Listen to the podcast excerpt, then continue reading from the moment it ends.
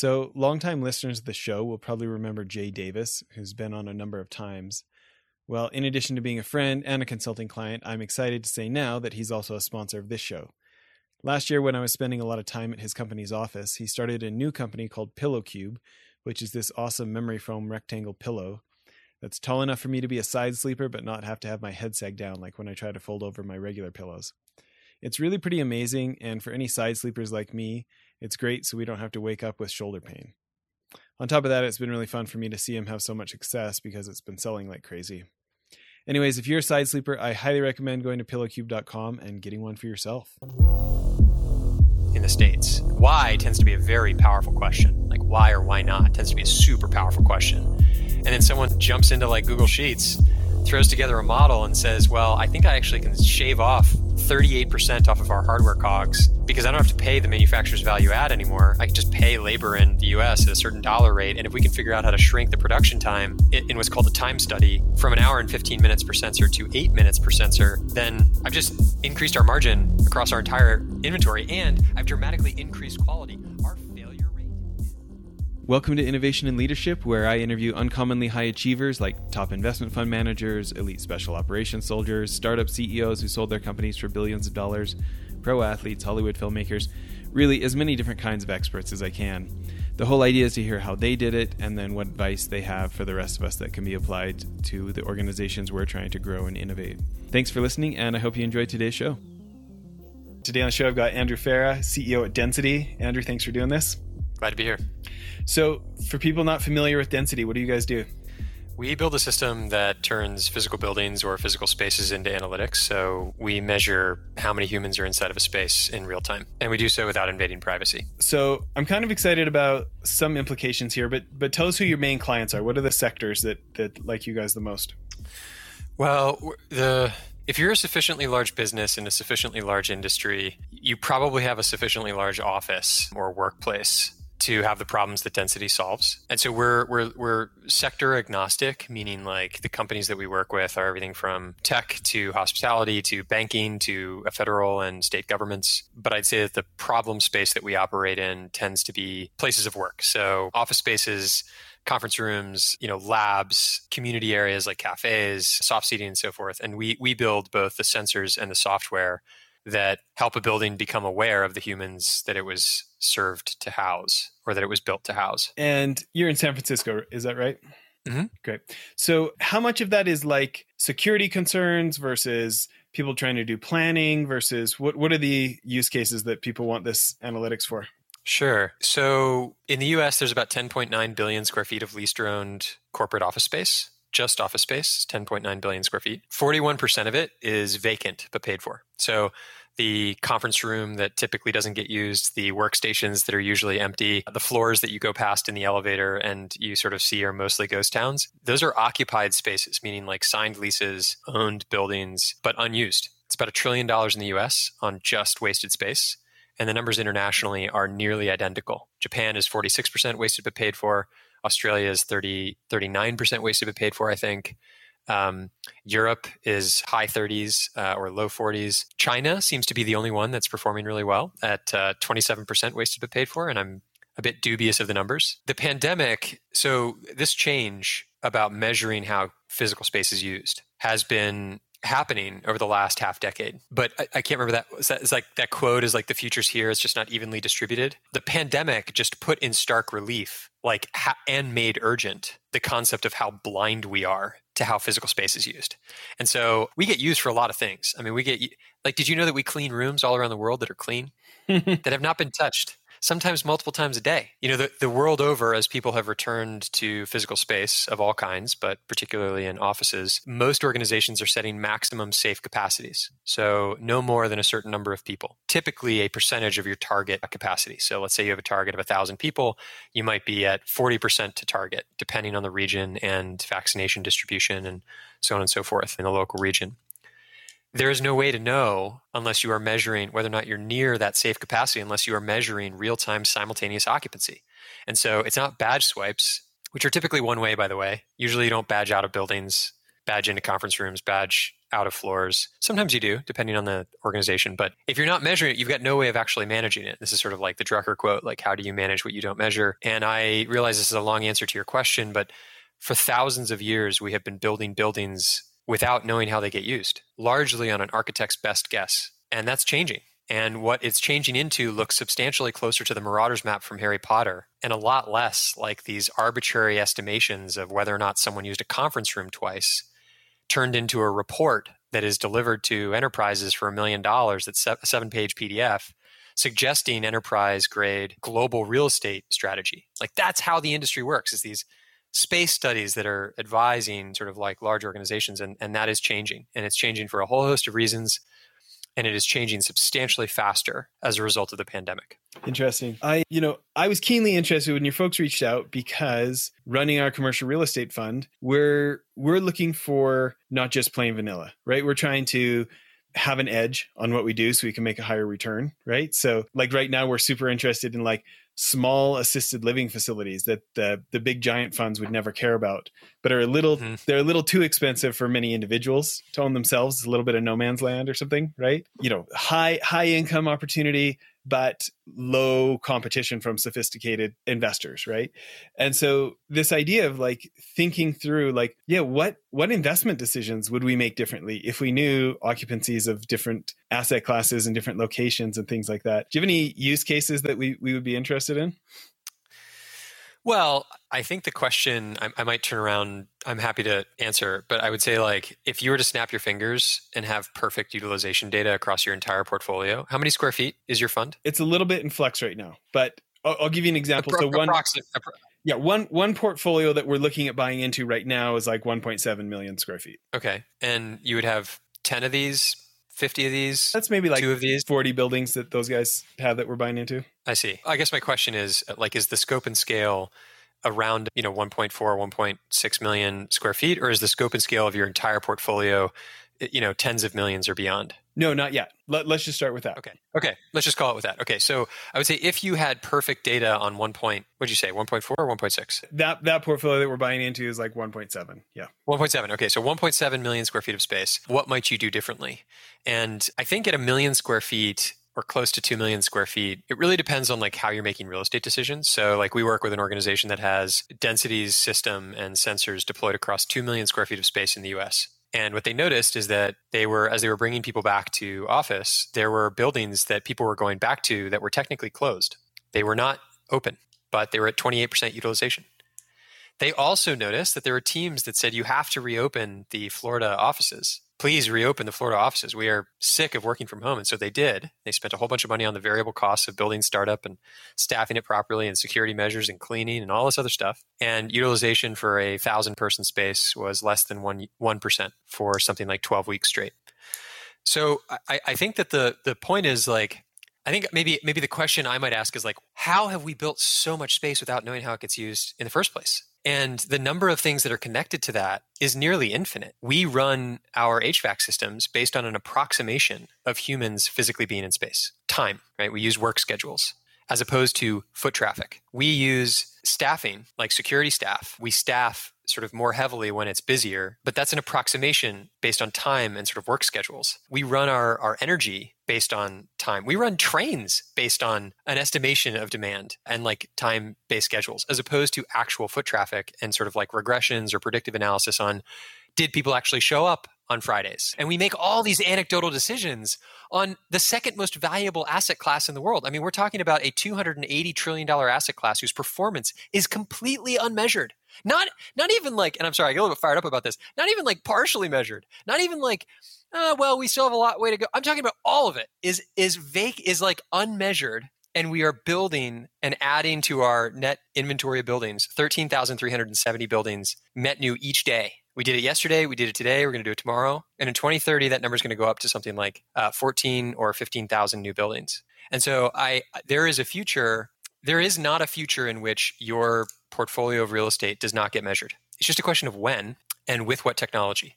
And is the result mass surveillance, a technology that allows for mass surveillance or something that's anonymous at source? And I think once it is measured, it's all prelude to what comes next, which is extremely exciting. Like truly the, the the ability to A/B test physical space and start to reshape the surface of the Earth is going to happen, like in our lifetimes. And all we have to do is acknowledge the fact that it's unmeasured and it shouldn't be.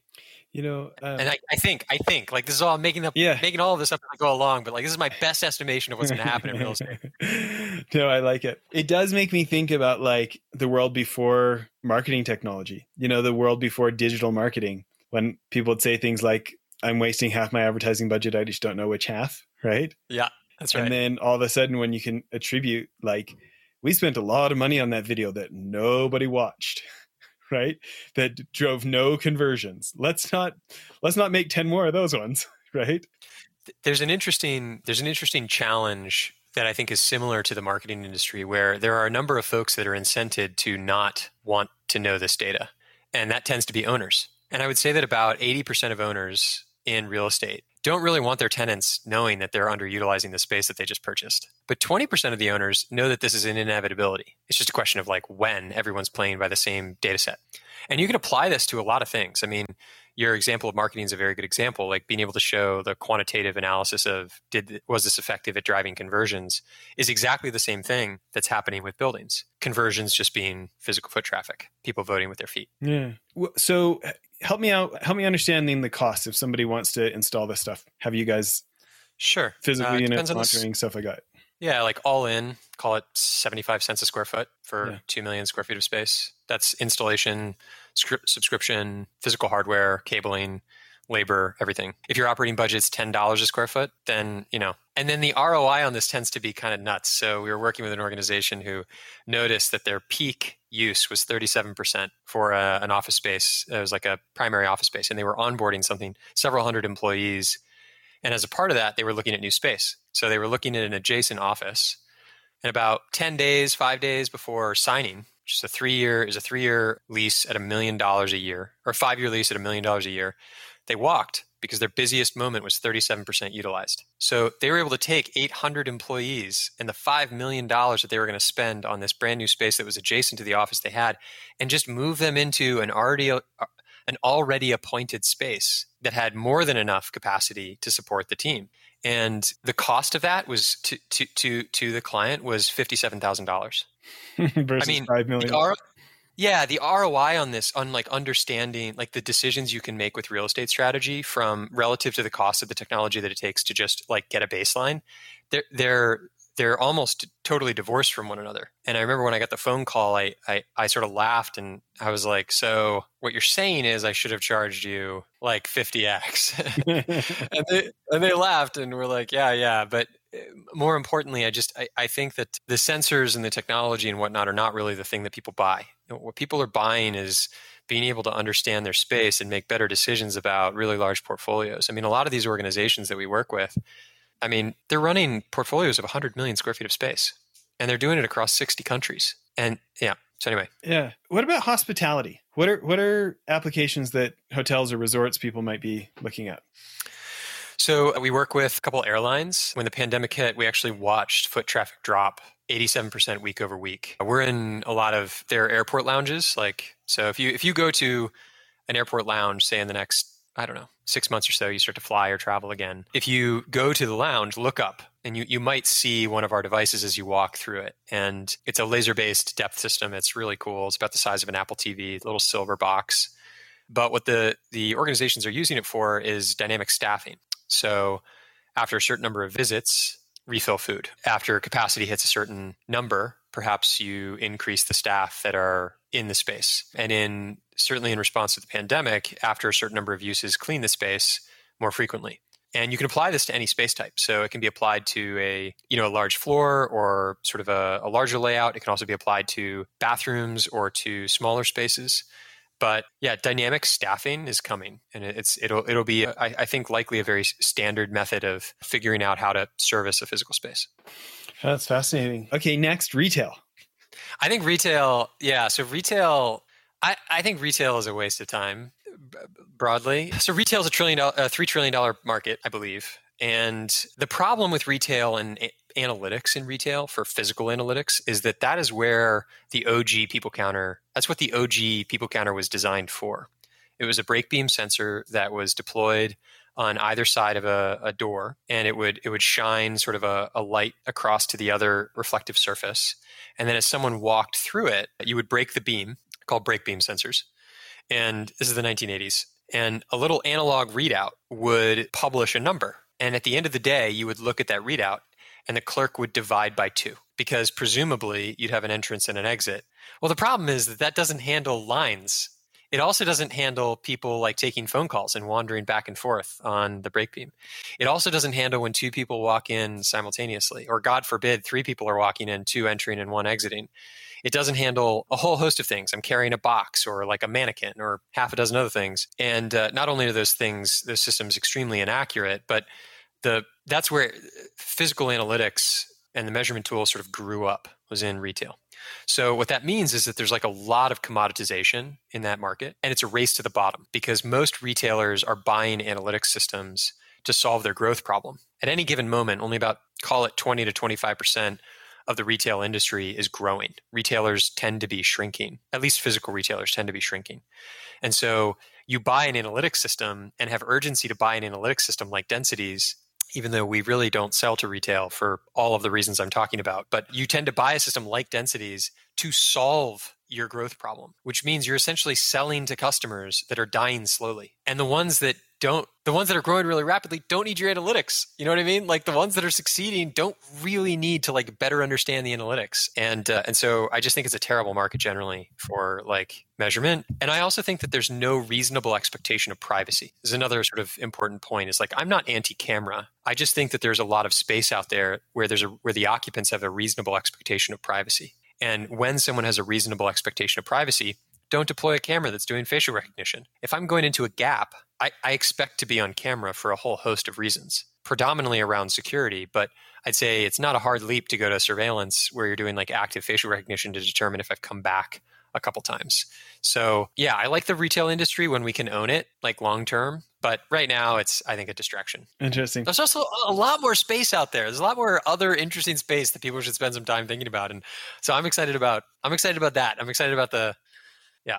Well, to me, I, I'm I'm thinking about it from the dynamic staffing standpoint of you know the maybe the more forward thinking like because we we look at it and we say hey listen you know maybe old school malls are dying but the nature is like people still want to get together places if you can buy prime real estate next to a highway and turn it into more of an outdoor mall that has like a Tesla showroom instead of a Gap and has an Amazon store instead of J.C. Penney, right?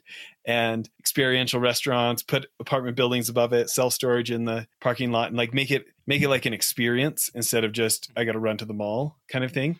Then you want to know like which of your amenities are actually getting used. What should we invest in in our next property? That kind of stuff. The sets of questions, though, that tend to get asked are more around like point of sale conversion. They're more oriented around uh, return visits. That's why like MAC address tracking or picking up on somebody's phone is a very popular technology for retailers. And then also there's this dynamic that's a little bit different between the retailer and the owner of the space. And so, like, where, you know, the owner has sort of rights up until the door. And then once you hit the door, like the tenant then sort of has their own rights typically on how they're going to measure or instrument the space. Now that differs based on region and the type of owner and all that other stuff, but broadly speaking, that's even how corporate office works as well. It's like the owner has the rights to in a multi-tenant scenario, you have the owner having responsibility and rights to all of the common areas like stairways and whatnot. But then the tenant gets to decide what technology and systems goes into their particular floor, usually a part of TI or some other investment. In in our case, like retail is just it's like just put a just use a camera like you want yes and just use a facial recognition camera like where there are better technologies than Density's and it'll give you mm. the data that a retailer is looking for in a place where there's not a reasonable expectation of privacy now i would argue that cameras have all sorts of technical flaws there are lots of issues all cameras are not created equal the accuracy in camera based systems is highly variable, deeply fragmented, and there are a lot of like gotchas. And and so I, wouldn't say that the data is terribly good unless you're working with someone like Clearview or someone who's doing like post processing or like has their own custom hardware that like produces consistent results. But the number of gotchas in that type of technology and that scenario is it's just too high. I, I, I, I, much prefer the number of gotchas that we have elsewhere in physical space. Not to mention, retail is a subset. It's a subset of physical space It is not the vast majority. And I, I think it, it's almost like dark energy. It's like there's all this stuff out there that's clearly having an impact on GDP and growth and productivity and whatnot. And we are blind to it. As soon as you walk into an office, person might as well be invisible. Interesting. So, probably the next one is you know, we've had a lot of folks from special operations community intelligence agencies on the show in the past and the security implications specifically social engineering to me seems interesting of your ability to check who's tailgating and can you explain that to people a bit about why your why density is better at seeing if somebody's tailgating versus other systems Sure. Yeah. So tailgating is a function of, you know, someone who badges in and then to a secured door and then someone who like walks in after that person without badging in. Typically, in the vast majority of cases, tailgating is happening because an employee is being nice. It's just like one employee holding the door for another employee. But it's still a breach. It's still technically against policy. And we don't anti tailgating is not a focus for us right now, but we our system is capable of very accurate count. And so like we were working with an organization at one point where like someone was literally hugging another person to test the device and like walking through the door at the same time with only one badge swipe and we still set off the alarm when the second person who was like physically hugging the other person walked through or walked underneath the device. And what we were doing was comparing the timestamp of the entrance, the event of the entrance, and the count being two with the count of the number of badge swipes relative to the timestamp of the badge swipe. And if there's a discrepancy, two entrances at a timestamp and one badge swipe, then you set off an alarm. And yeah, so I, I, think the security implications are pretty vast, although being perfect is not possible today we outperform any camera that purports to do like entry base count by by a reasonably wide margin. However, we are not perfect. Like perfect accuracy is made nearly impossible because humans are weird. they, they just do stuff that you wouldn't expect. They bump into each other. They take phone calls. They bring boxes and babies and bicycles. You know, they they linger. They they just do stuff like normal humans but like you think of entrances as if they're these standardized things. Entrances are not standard. And I should say we build not only systems for the point of entry, we, we build a second sensor called Open Area, which is a radar-based system for unbounded space. It's mounted like a like a uh, wireless access point, and then it uses radar to create sort of a three-dimensional um, point cloud of humans in unbounded space, space without walls. So desk utilization, soft seating, you know, congregation areas. I mean, it's really cool. And it looks like the Marauders map from Harry Potter when you log into our software. Like it is really cool. People moving through space is just not standard. And so like watching people go through an entry point or move through open area of any kind, it, it just it's not standard enough for the technology to be simple. And so a lot of organizations talk about this stuff as sensors. And that is, I think, a misappropriation of the term. These things have to be computers. They require power and they require connectivity to the internet. And they are doing hundreds of thousands of calculations every minute, millions of calculations every hour per device. I mean, it's it is like it's like a miniature T2, it's like a T2 nano instance from AWS in each one of the devices deployed above doorways and, and space and I think that the future of that is extremely exciting. You know, it's it's obvious you're passionate about your work. What else do you attribute your success to over these years? What have you guys done where other startups haven't had the same success you guys have? So there's a uh, there's a quote that I really love that uh, was was I think from the founder of a company called Big Screen VR. He said that your your job as a CEO and founder and as a startup is to not die for long enough for the market to notice you and I, I, always really like that because I think that there's a lot of organizations and products that would have been immensely useful to a lot of people and scalable, but just simply missed the window in which they were noticed by the market. They may have been relevant to the market, but unnoticed. And so, and obviously, a lot of people call that luck, you know, and timing. But I think that not dying is a bit more controllable than luck. And so I, I, like that as sort of a way of like, can you survive long enough? So surviving. And then the other thing I also really like is typically there's two miracles that need to happen for any good business to get built, any iconic business to get built. Too few miracles, and it's not hard enough. Too many miracles, and it's not possible. So typically the numbers like and this, these are again like approximations, but like roughly two miracles. So the first miracle was don't die. We did we we survived long enough, and then the second miracle was can you build a system that can count people? And that really those the fundamental layers to that were an entry based system that can count people in an, in an API, a real time API. And if you could build those two things, then you can start to draw concentric circles around those products and build other things. But yeah, I, I would say I attribute our current the, the, product existing, the company existing to not dying, uh, and the miracle of actually having built the first product to work properly. Everything that follows, I think, is has more to do with operational excellence and call it product instinct because the things that follow understanding how space is used it is, there's no map for that because it doesn't exist today and because you're not replacing an existing thing i think many of the decisions that we need to make in the coming half decade have to do more with focus and like what are the things that you focus on and less to do with hoping some miracle occurs yeah. What, what was your funding story like? Did you bootstrap it first? What was that like? Myself and my co founders, we ran a uh, consulting service and sort of a product studio, I guess is maybe the term of art today. We would build custom applications for large enterprises and we would charge them a fee. And then instead of paying the partners, anything at all, I mean, other than a modest wage, uh, we would invest those dollars in interesting projects, side projects. And Density was, and we built all sorts of stuff. We, we built a gesture controlled drone. That was very cool. You could put your hand over a little harmonica sized device and it would use real time. I believe we were using Node.js to communicate in real time with a UAV a small con- consumer grade UAV, and literally a five year old could put their hands over this harmonica sized device, go like this, and play with the pitch, roll, and yaw of the UAV. It was sick, completely non commercial, but so much fun. And so, like, Density was the seventh uh, side project,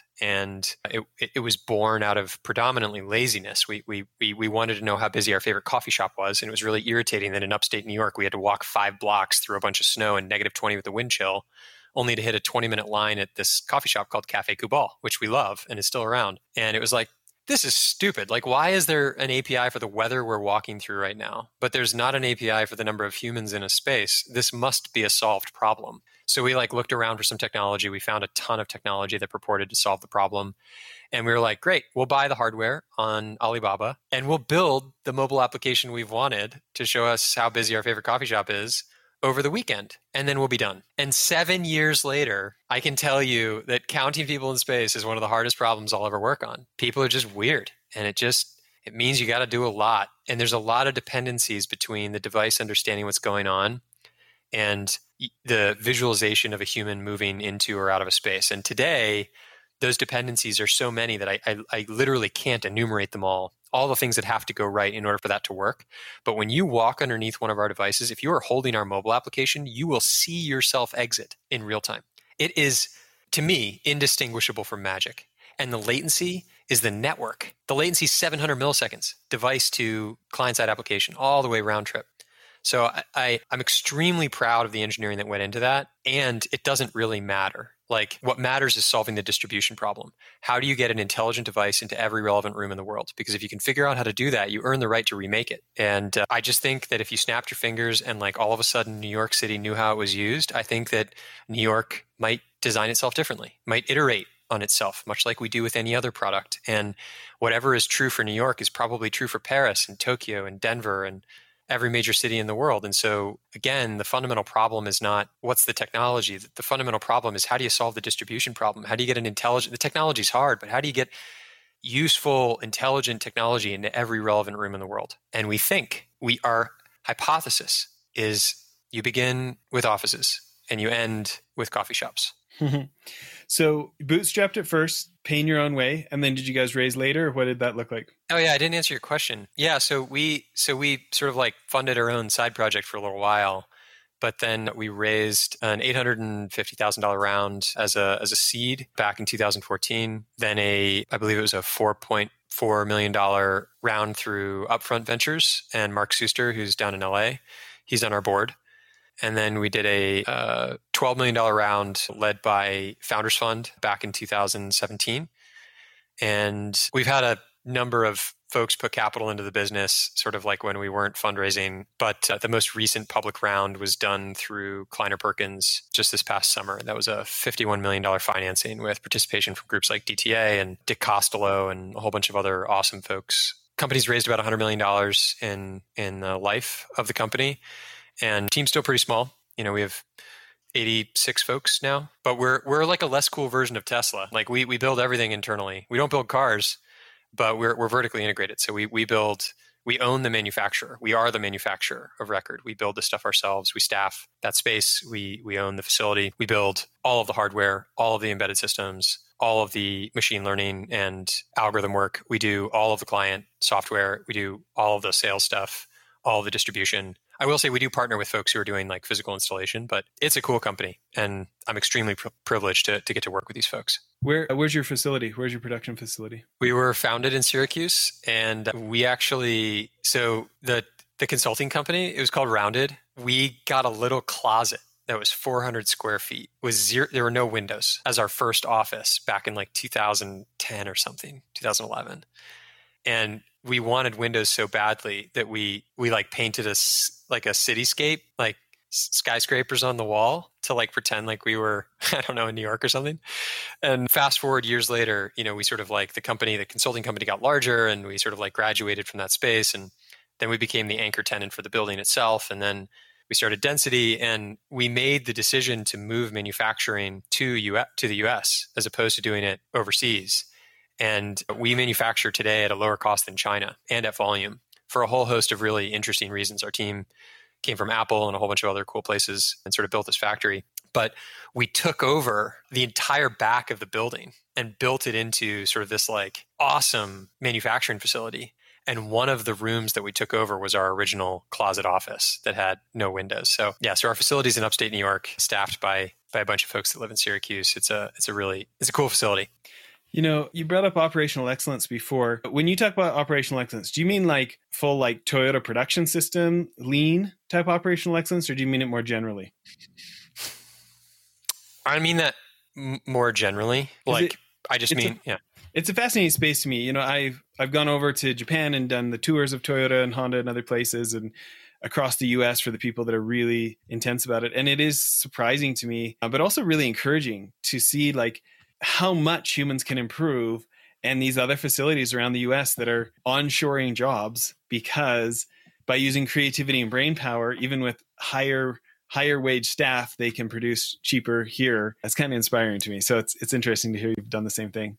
Yeah, I mean, I mean, typically the the reason that you you move this to Asia or to Vietnam or to Mexico or to the half dozen other places that are um, known for large scale, high volume manufacturing is because of cheap labor. But if you think of the production line as its own product, which I think some organizations like Tesla have sort of the ability to, to do meaning they like they decide to like build and own the factory you, you can iterate on it much like you would any other product but if you just partner i think that you know over the last 25 years or so we have gotten american firms have gotten so used to partnering with a jdm or to with a, a CM of some sort that can do a large portion of like the commoditized portion of their their hardware product that they throw it over the wall they do the specialized piece then they they put together the spec you know the american firm they put together the spec they hire the the manufacturer and they say hey we've completed the 30% that we consider to be our special sauce can you do the rest? And so then the cm hires its you know brings on its teams of firmware engineers and mechanical engineers and everything else and does the fixtures and even the supply chain management for a lot of these products.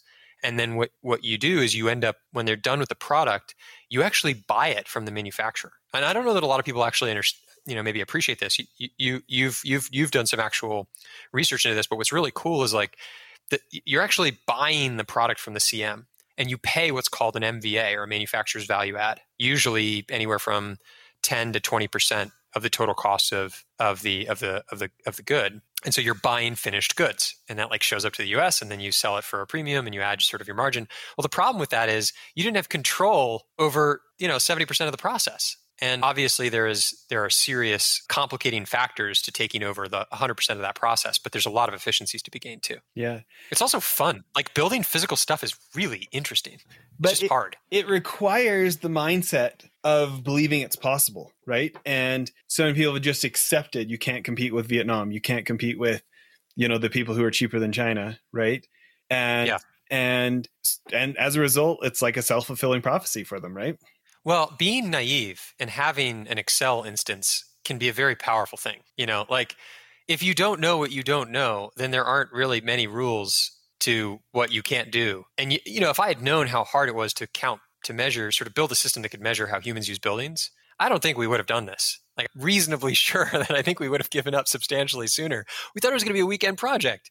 So, you know, and then Excel, like, you know, if you're willing to ask the question, hey, should we be doing this in the States? Is there any re- why shouldn't we do this in the States? Why tends to be a very powerful question. Like why or why not tends to be a super powerful question.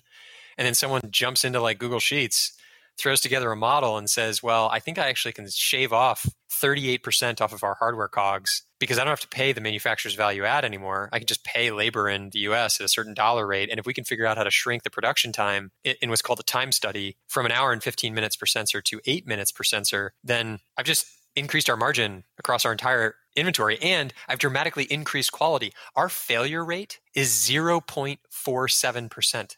Of all the units we've ever built in this factory, 0. Point, we've had one failure or something like that. I don't know if it's actually one failure. 0.47%. It's an extremely small fraction of units don't work or get returned with an actual like failed reason that wasn't like the installer or it being dropped or something. Yeah. Well, with you being passionate about this, I, I actually wonder if you would really enjoy the literature and, and kind of what's been done there in the last 50 years because you're saying some similar things with different verbiage. So I wonder if you would like it. Um, oh, I'm sure. Yeah. Let me ask what, you this. What, uh, what would you recommend? Mm, I would start I would start don't get bogged down in the engineering ones. I would start with like The Lean CEO by Jacob Stoller or maybe like yeah, that's a that's a good one to start just cuz it's like more the mindset of like how can you bring it to the whole business. That that's probably the first one I'd start with. My next question though is thinking about raising 100 million bucks and and from notable names Kleiner Perkins and all these folks that you've got, what are some fundraising lessons that you've learned? I mean, this is a rabbit hole that is probably worth uh, a bit more time than 10 or 15 minutes, but you can't fundraise and run your business. I mean, you can, but you're going to do both worse, in my opinion. Fundraising is binary. It's not a thing that you kind of have happen. It's either it either happens and you don't die or it doesn't happen and you die. I think there are a lot of businesses that could have been built, a lot of successful businesses that could have been built that just simply didn't know how to fundraise. Investors are investing constantly as their job.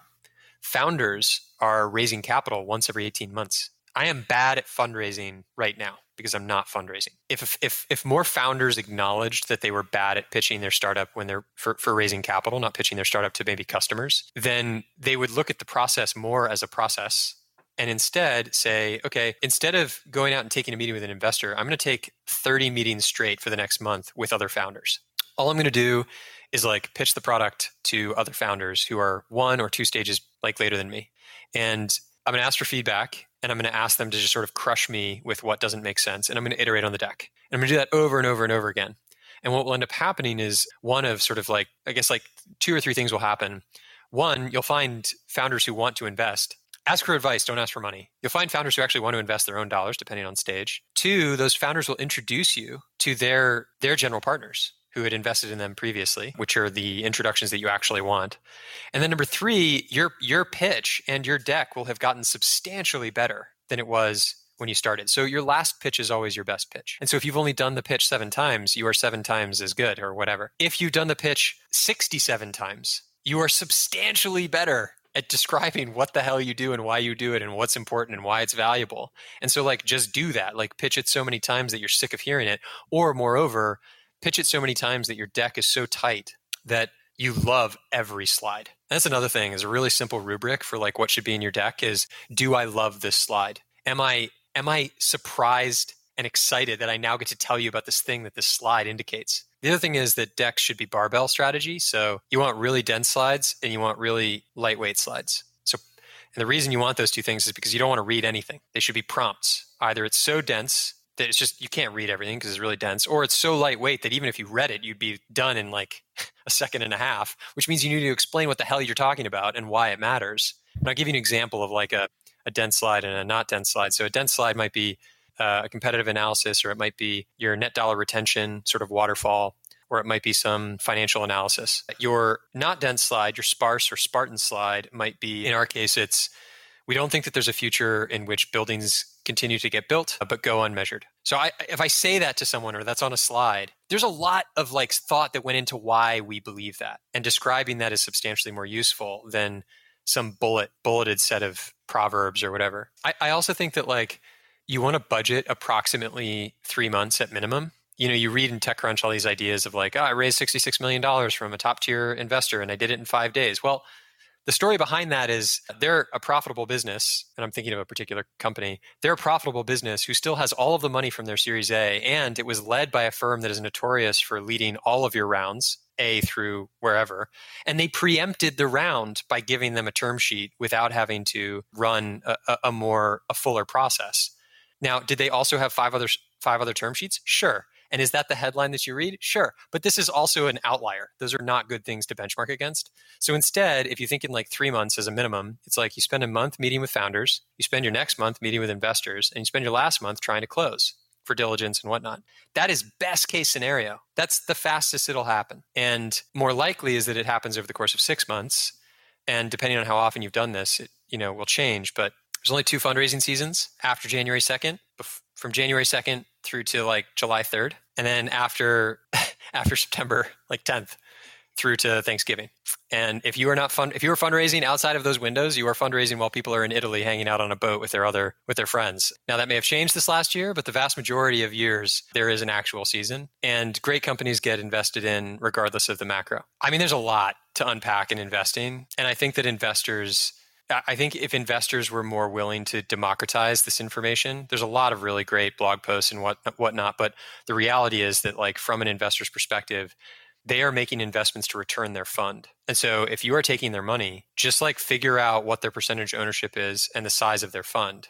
This is for non-angel investors. You have to be if they own 10%, you, you have to be 10x bigger as a business than their entire fund to make that bet worthwhile. Which is why when we talk about like t- total addressable market, for instance, the only reason that's really relevant is because people are trying to figure out how you return a billion dollar fund. The market's got to be large enough to be able to handle that.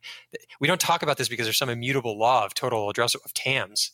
We talk about it because people are trying to figure out how to return hundreds of X, you know, back to LPs because that is why venture is so interesting. Yeah. Venture is a whole like the whole like you know rabbit hole. Yeah. Well, maybe to close with what's what's one of the best pieces of advice you ever received? The vast majority of my good ideas have come from other people or books. A couple of the ones that I like particularly hang on to are yeah, so so Dick Costolo once told me your job as a CEO will always be the construction and constitution of the team. When in doubt, do one of two things talk to a customer or work on the construction and constitution of your team. Those are really the only two things that matter. If you get those two things right, then you're, you're probably okay. I, I think that I think that oftentimes culture, people get really wrapped up around the concept of like keeping culture or like how do we like maintain our culture.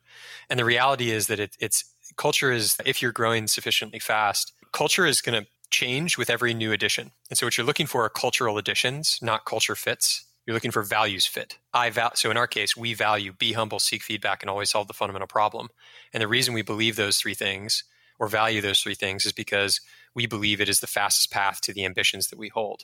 Being humble allows us to be more likely to get or seek feedback. Seeking feedback allows us to be more likely to be convinced otherwise that our ideas are not the best. And if that's the case, that means we might be able to be convinced and focused on the fundamental problem. And at any given moment, on any given thing, on any given team, there's probably only like one or two fundamental problems to like scale or growth or whatever else it might be. And so being humble is actually directly tied to being ambitious in our case. I think that values are aspirations. I don't think that they're things that you go and like you just get if you join Google or Apple or whatever else.